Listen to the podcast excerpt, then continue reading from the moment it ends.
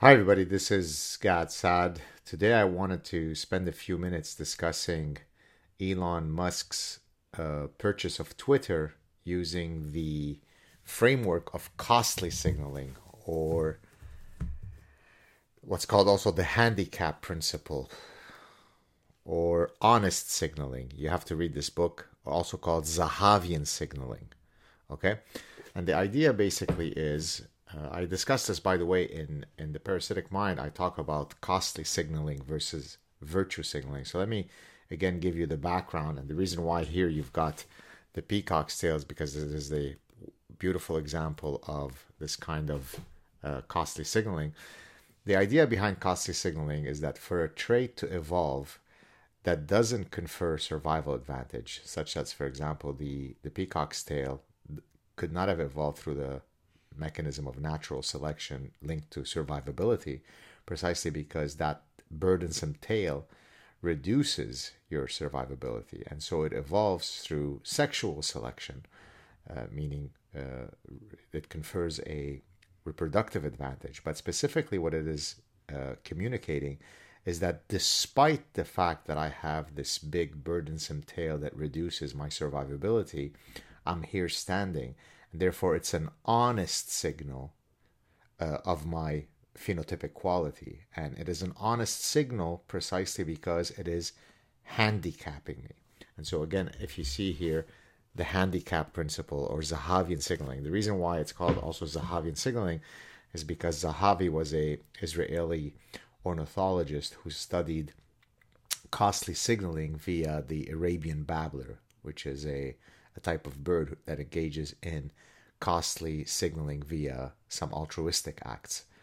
Now, I take this principle, and in my my first book, my 2007 book, The Evolutionary Basis of Consumption, and then subsequently in my 2011 book, The Consuming Instinct, I demonstrate how costly signaling uh, can be found in all sorts of areas related to uh, consumer behavior, if not in, in, in, other areas of human behavior. So, for example, the the fact that the upper uppers don't drive typically very fancy cars can very much be linked to the handicap principle. Why? Because if I'm a billionaire, I don't need to be driving a $300,000 car to demonstrate my social status because everybody who's in my club, meaning the billionaire club, can easily meet that signal. So it's not going to be a, an honest signal of my social status. But if I, for example, pay $150 million uh, on a painting that a three day old pigeon could have painted, uh, then I am engaging in wasteful consumption. And by engaging in this wasteful consumption, I am then demonstrating that I certainly have a lot of money to burn. And I use this mechanism to explain, for example, why rappers in rap videos will always be shown getting rid of money everywhere, right? Because I'm so wealthy that I can get rid of wads of cash without a care in the world. And and there are all sorts of other contexts where costly signaling is very, very uh, powerful way to explain something. For example, I argue in, in this in the 2007 book that philanthropy is a costly signal. So oftentimes you will give tons of money precisely because your competitors couldn't match your philanthropic gesture. So the so costly signaling, the handicap principle, honest signaling, Zahavian signaling, these are incredibly powerful mechanisms to explain to explain all sorts of consumer related phenomena, but phenomena in general. So I'll give you one other example. The Ngo ritual in Vanuatu is a ritual whereby uh, it's a rite of passage for young men, whereby to demonstrate their their their courage, their bravery, uh, you tie them up with uh, vine ropes off a very very high platform, and then they jump off head first, and then hopefully the thing snaps before your brain explodes on the ground. Now, why is that a costly signal?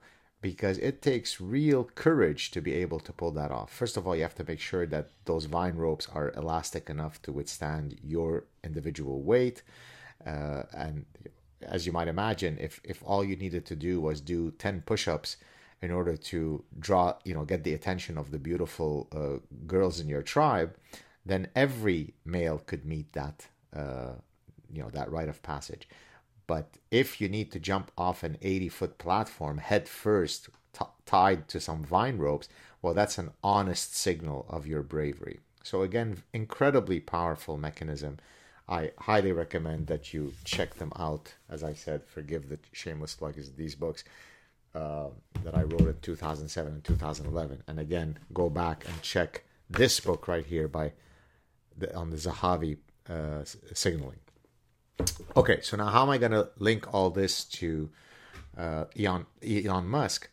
Well, Elon Musk, in my view, has engaged in costly signaling by, by buying Twitter because, by all standards, it seemed like he overpaid for Twitter.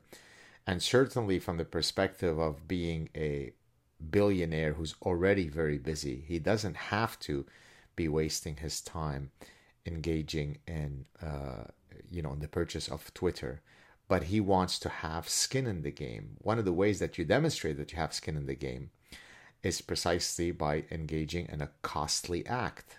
Now, costly doesn't just mean the fact that he, he burned through $44 billion. You know, he, it's, it's costly to his time. It's, it's, it's, it involves a, an honest signal of his commitment to freedom of speech in that he is wasting tons of money, overpaying undoubtedly uh, what he should have paid for Twitter. But boy, it's an honest signal to, of his commitment. So only someone who is as wealthy and as powerful as Elon Musk could engage in this kind of uh, purchase. And so this is how you would apply costly signaling or Zahavian signaling or you know the handicap principle. He's literally handicapping himself to the tune of 44 billion dollars. He's losing tons of advertisers, but he doesn't care. He he forges forward, and I suspect that eventually he uh, he will turn Twitter into a, a a profitable investment. But even if he didn't, he would still have succeeded from a costly signaling perspective.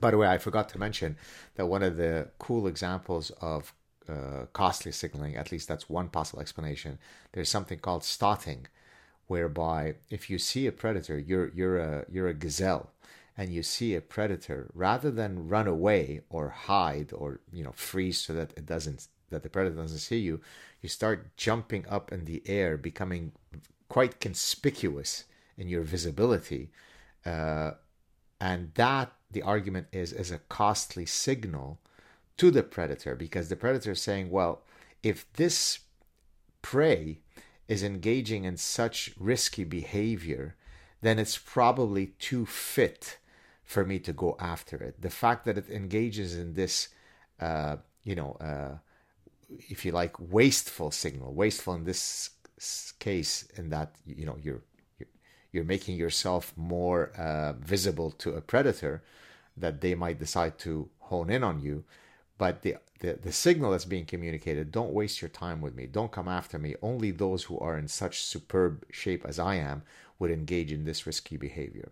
That's exactly you know if one wants to take an evolutionary uh, angle to the elon musk purchase that's what he's saying. He's saying look i don't i don't need to put up a flag of ukraine or a a, a BLM uh, thing, or uh, you know, uh, hashtag BLM. Those are virtue signaling. Exactly what I discuss in the parasitic mind. People who engage in virtue signaling, by definition, are cowardly schmucks because for a signal to be valuable, it has to be costly. When you speak your mind, in a place where you can get the death penalty for speaking your mind, that's a lot more impressive and a much greater costly and honest signal. You're handicapping your life in order to speak your mind than it is to put hashtag science must fall or hashtag, you know, trans women are women. That doesn't take much courage. Okay. So there you have it. Elon Musk, uh, I should also mention, by by him purchasing Twitter, I am willing to bet that in when we look back at all of his achievements, and there have been many entrepreneurial achievements in, in his career, none will be as important as uh, his purchase of Twitter. Because the, the, the extent to which he has uh, you know, uh, ushered some ne- needed balance in the uh, the discourse, the allowable discourse in the public platform, uh, couldn't have come any sooner. So there you have it, folks. That's the power of evolutionary theory: is that we could take all sorts of interesting phenomena, behavioral phenomena, and try to understand the the ultimate explanation or the ultimate root of where that phenomenon comes from. So there you have it, folks. Thank you, Elon Musk, for demonstrating the power of evolutionary theorizing when it comes to human behavior. Take care, everybody. Ciao.